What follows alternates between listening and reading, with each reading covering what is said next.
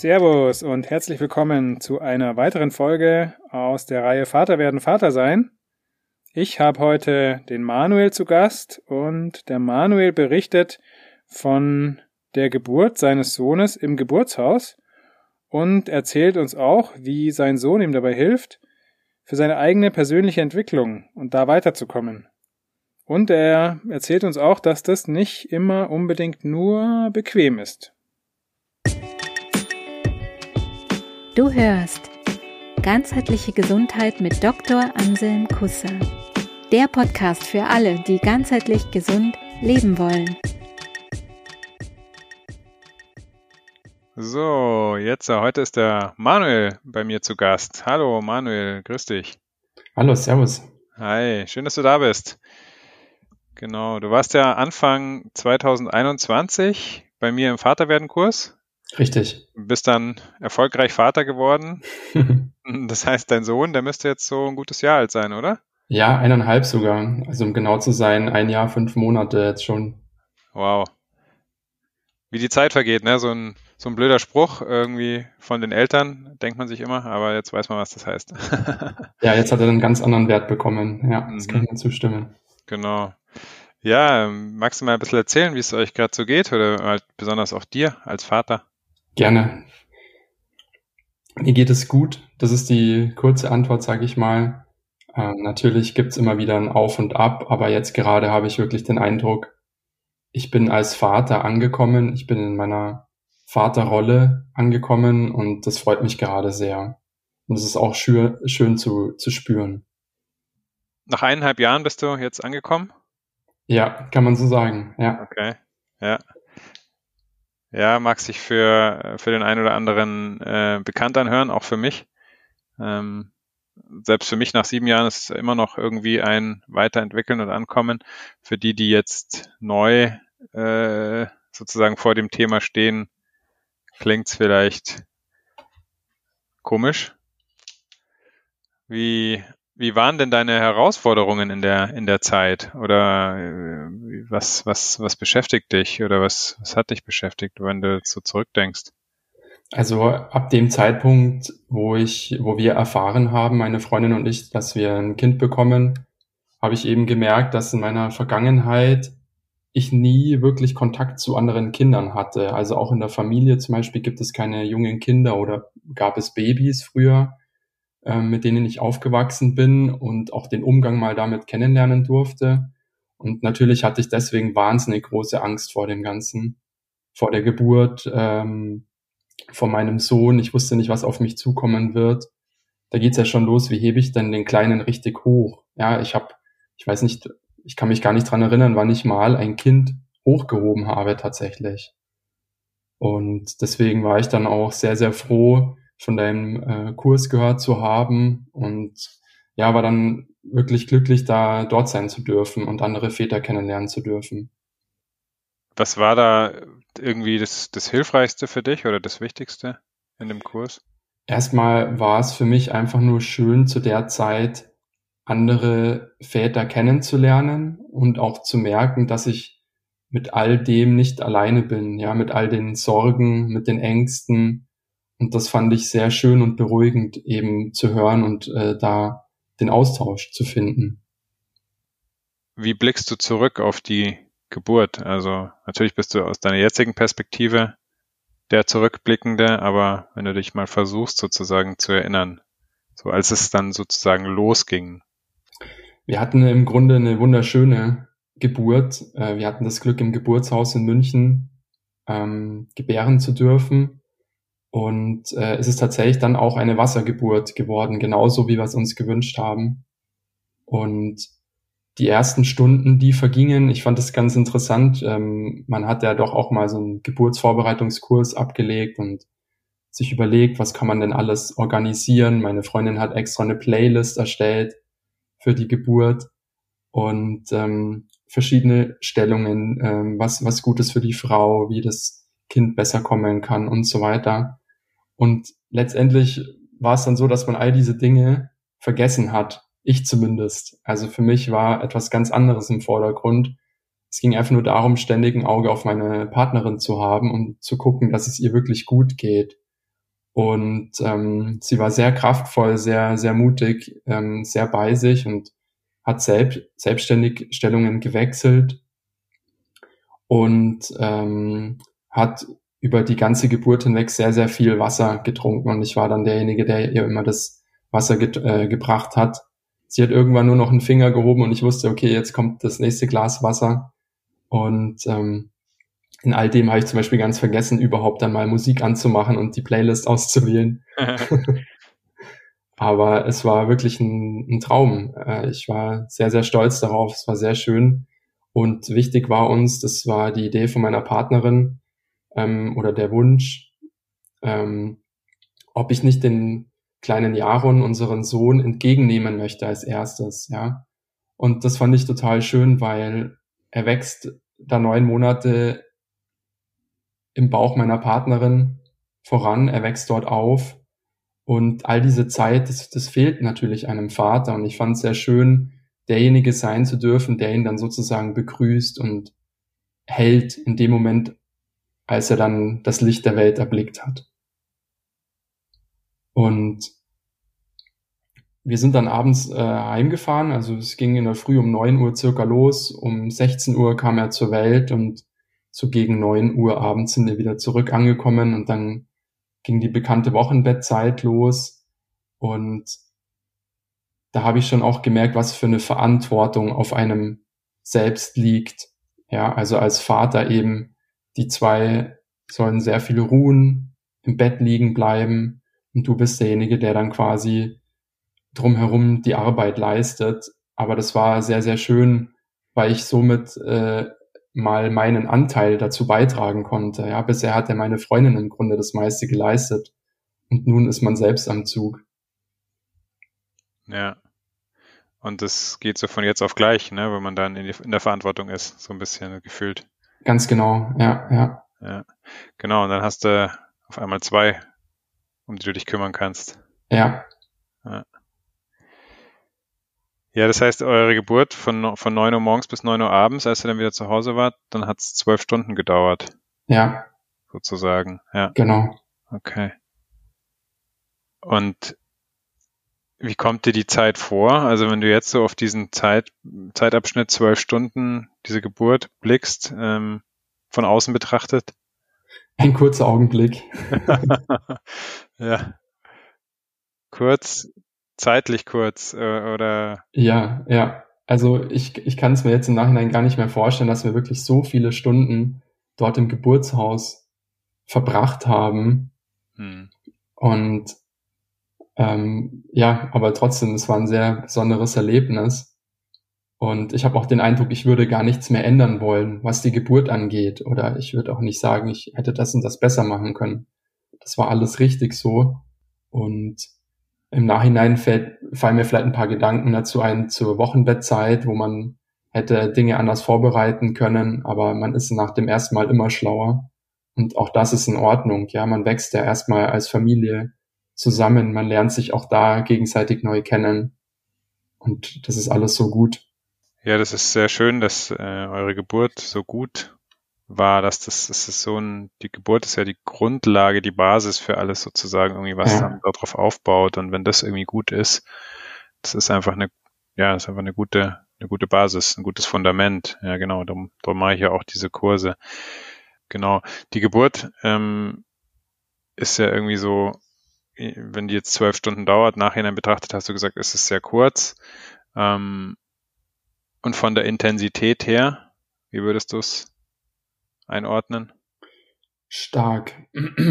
Also jetzt erstmal, was zum Beispiel in mir vor sich ging, einfach dieser Moment, wo man merkt, es, es klingt vielleicht verrückt, aber es gibt kein Zurück mehr, es geht los, es passiert jetzt. Und auch einfach diese innere Stärke, die in einem heranwächst, so du bist nun der Vater von diesem Kind, was nun kommen wird, ähm, du trägst die Verantwortung, du bist ein Teil davon, beziehungsweise das Kind ist ein Teil von dir. Das war unglaublich. Ich würde fast sagen, es ist wirklich unbeschreiblich. Manchmal hatte ich den Eindruck, ich kann in dem Moment gar nichts fühlen, also nicht im Negativen, sondern weil das einfach so viel in einem Moment war. Aber es war einfach schön. Und ähm, jetzt auch Intensität bezüglich jetzt zum Beispiel der, der Geburt meiner Partnerin war es für mich schon auch, ich sage jetzt mal, sehr überraschend und ähm, ein Erlebnis, meine Frau, meine Freundin schreien zu hören. So kann man das sagen. Ja, also auch da zu sehen, meine Partnerin hat Schmerzen und ich sitze nur daneben.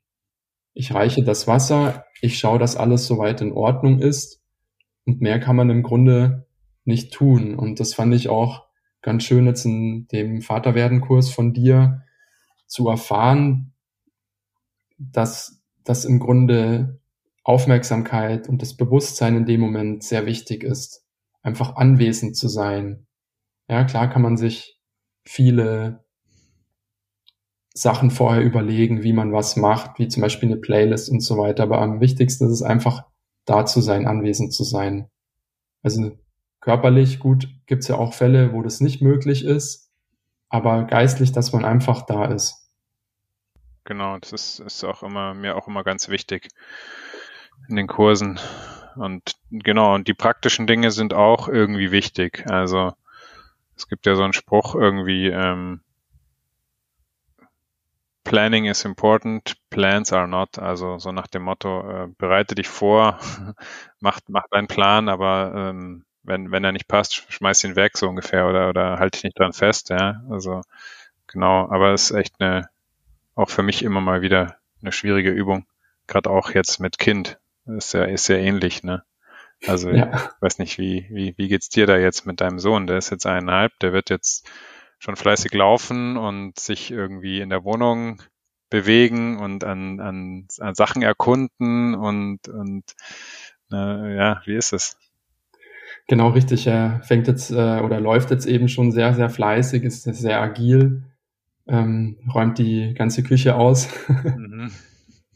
und ist am Entdecken. Und es ist tatsächlich jeden Tag ein, ein neues Erlebnis für einen selbst auch. Und ich merke auch immer wieder, dass ein Kind eine Art Spiegel sozusagen ist, ja, der auch immer wieder, also unser Sohn immer wieder Dinge auf mich wirft, auf mich scheint und mir Dinge zeigt, die von mir abstammen. Und das ist dann immer so ein Wechselspiel, ja, auch wenn es darum geht, was darf er jetzt, was darf er nicht.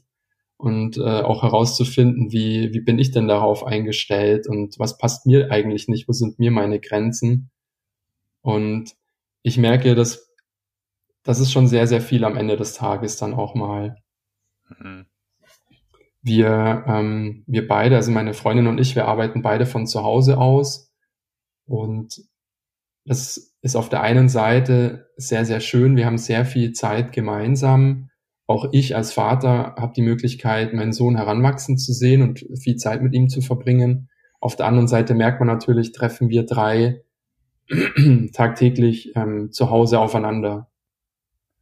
Das heißt, er ist noch ähm, die ganze Zeit bei euch, noch nicht in irgendeiner Fremdbetreuung oder sowas oder in irgendeiner Einrichtung? Genau, ja.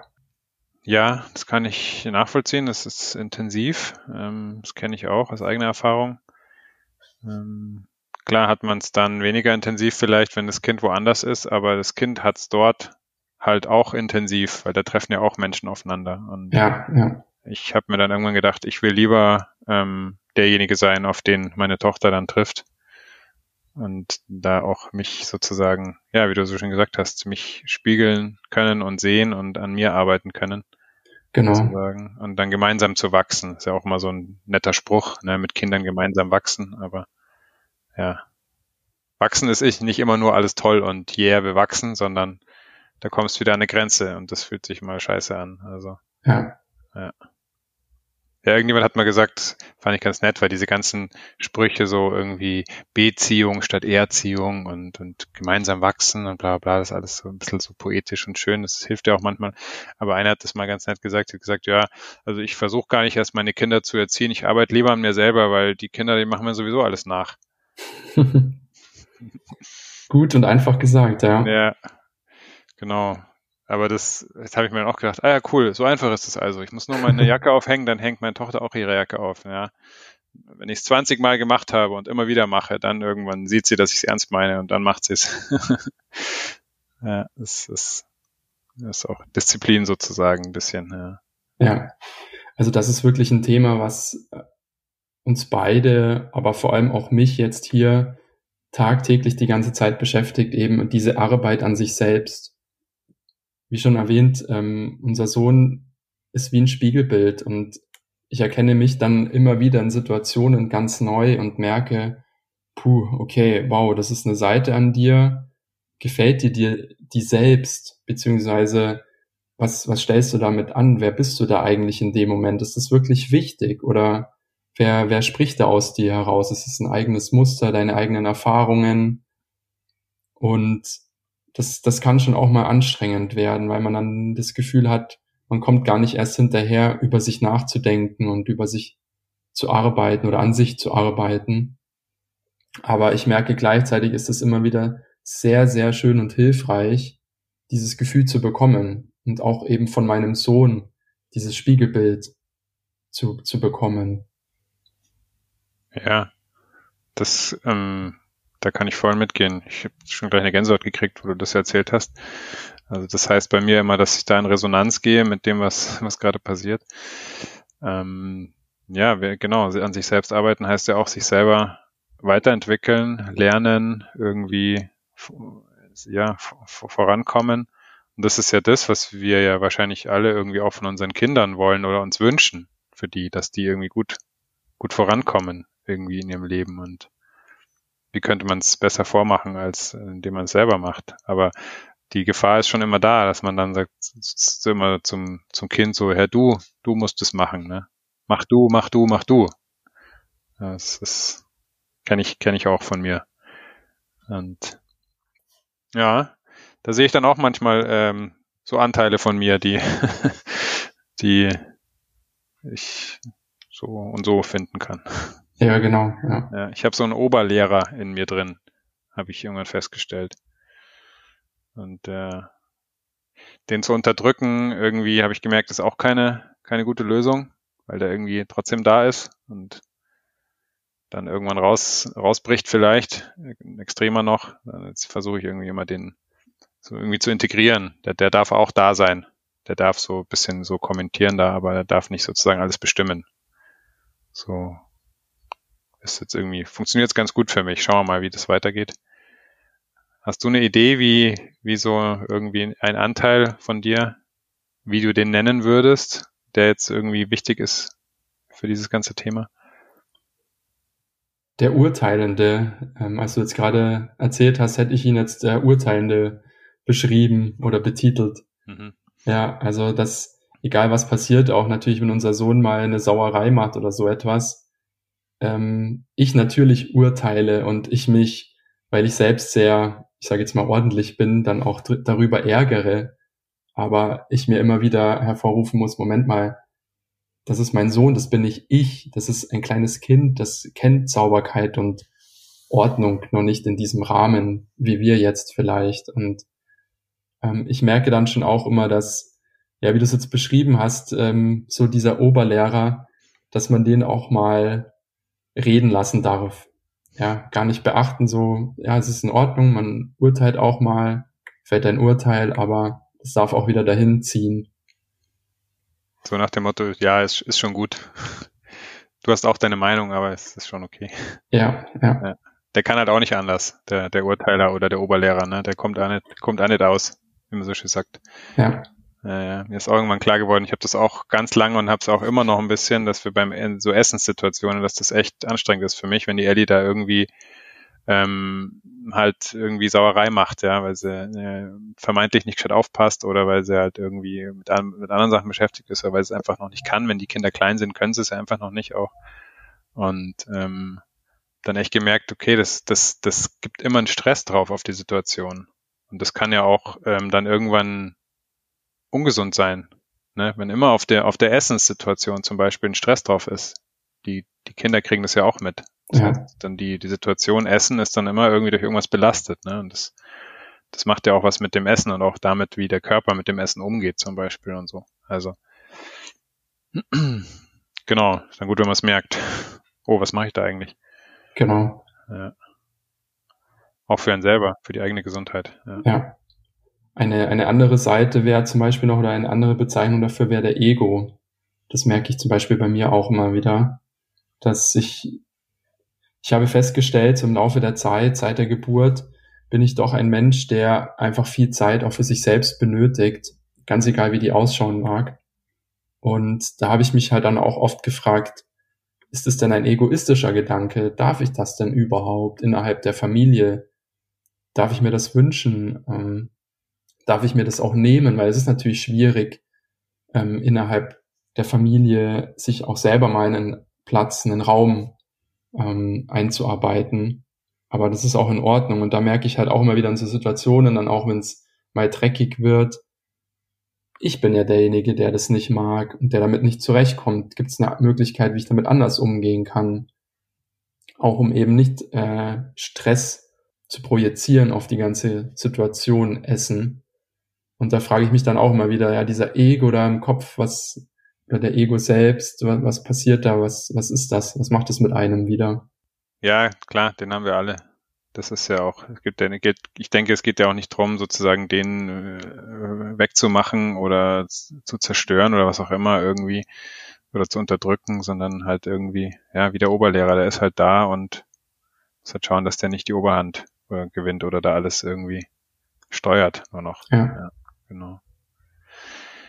Ja, was denkst du denn, was irgendwie wichtig wäre für für uns jetzt als Väter im weiteren Sinne in unserer Zeit, in unserer Gesellschaft, ähm, was, was ist wichtig für, für Väter, für Familien, dass, dass es irgendwie auch weitergeht?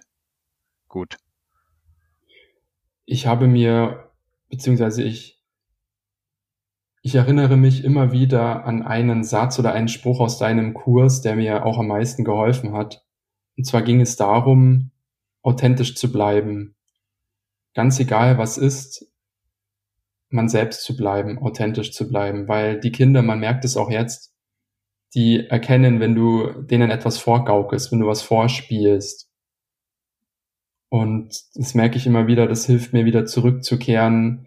Ja, ich habe auch meine Seiten und bin so und so. Und es ist auch in Ordnung, meinem Sohn zu zeigen. Und so bieten wir unseren Kindern die Möglichkeit, es vielleicht zu ändern. Ja, vielleicht merken sie irgendwann, okay, das fühlt sich so und so an, vielleicht möchte ich das aber anders machen zum Beispiel. Oder vielleicht möchte ich da anders agieren, anders sein.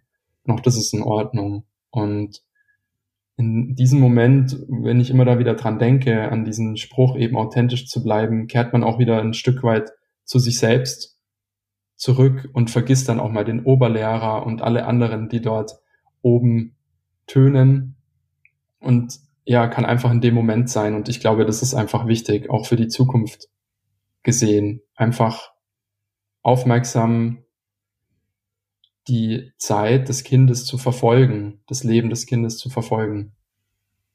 Ja, auf jeden Fall. Also weil du gesagt hast, genau, dass, dass die Kinder das einfach merken, wenn man nicht echt ist, sozusagen.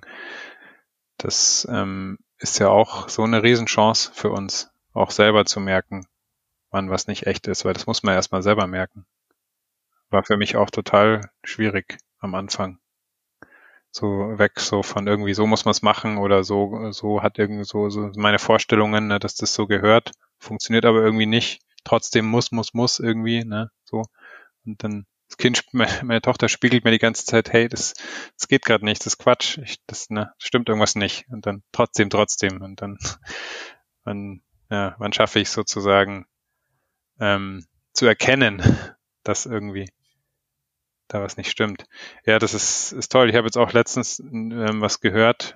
Ähm, es gibt den Begriff des Sternkindes. Also das sind wohl Kinder, die ähm, irgendwie besonders sind auf eine gewisse Art und Weise, dass die einfach irgendwie schon weiterentwickelt sind, wenn die auf die Welt kommen, als vielleicht manch andere Kinder.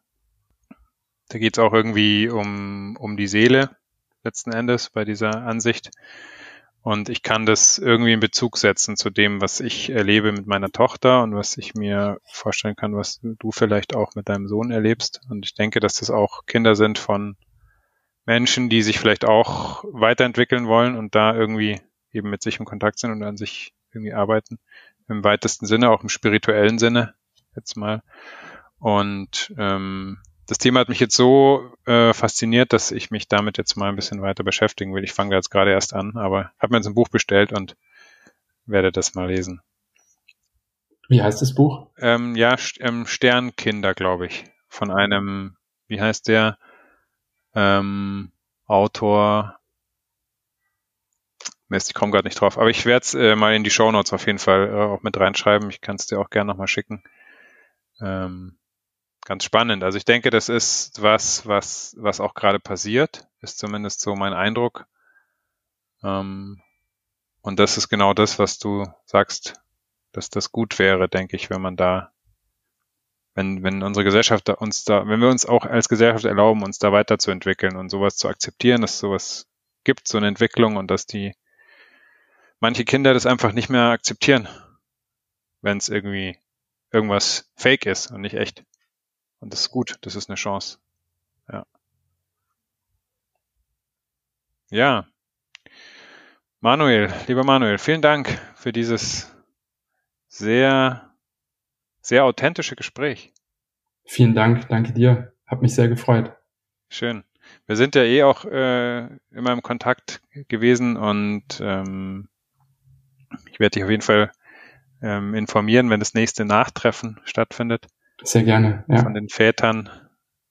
Da wird vielleicht auch mal hier bei uns draußen irgendwie in der Natur was kommen. Da bin ich gerade noch am Überlegen und am Arbeiten dran. Aber wir bleiben in Kontakt. Würde mich freuen, ja. Schön. Dann erstmal alles Gute euch für die weitere Entwicklung, für die Tage und Wochen, die jetzt kommen. Und danke nochmal für dein Teilen, was alles so ist bei euch, bei dir. Gerne. Alles Gute. In diesem Sinne. Ciao. Ciao.